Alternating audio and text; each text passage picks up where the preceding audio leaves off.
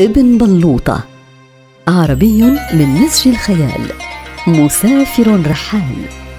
جال أقطار العربان. يجمع قصص تلك البلدان. يجلس في المقهى ويمضي وقته يروي للساهرين حوله قصة من أقاصيصه.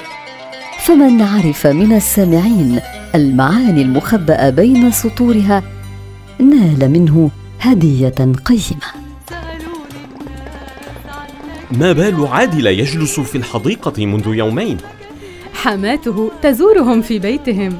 قالت لي أمينة جارتهم أنها حين تأتي لزيارتهم لا تغادر البيت إلا بعد أن تقضي على كل ما يؤكل فيه وهو يتضايق منها فيهرب منها.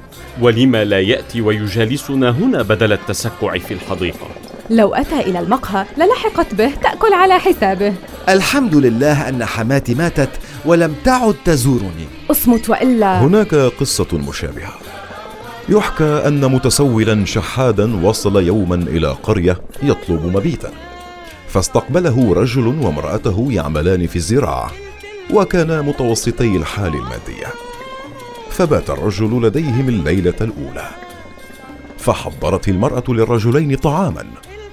وفي اليوم الثاني حين استفاق وجد المتسول نفسه في حالة ممتازة. فطلب لو أمكن أن يبيت لديهم لليلة ثانية فوافق الزوجان بالترحاب. وكذلك في اليوم الثالث. إلى أن استنفدا كل ما كان لديهما من مؤن تؤكل.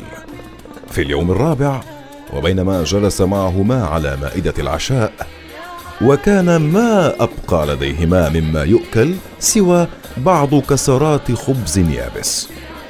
تذمر الضيف مما قدما له فقال أو تريدانني أن أموت جوعا هنا؟ عندها قام الزوج وقال له اتق الله يا رجل نحن أناس فقراء الحال. لو كان ما نأكله نحن لاقتسمناه سويا.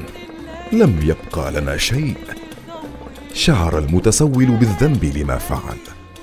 فقال للرجل لو عرفت أن هذه حالكم لما قبلت أن أبيت لديكم صدقاني.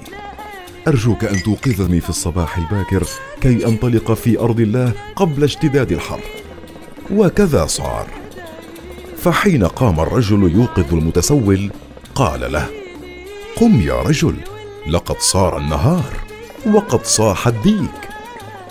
فانتفض المتسول وقال صاح الديك ما زال لديكما ديك واطعمتماني الخبز اليابس.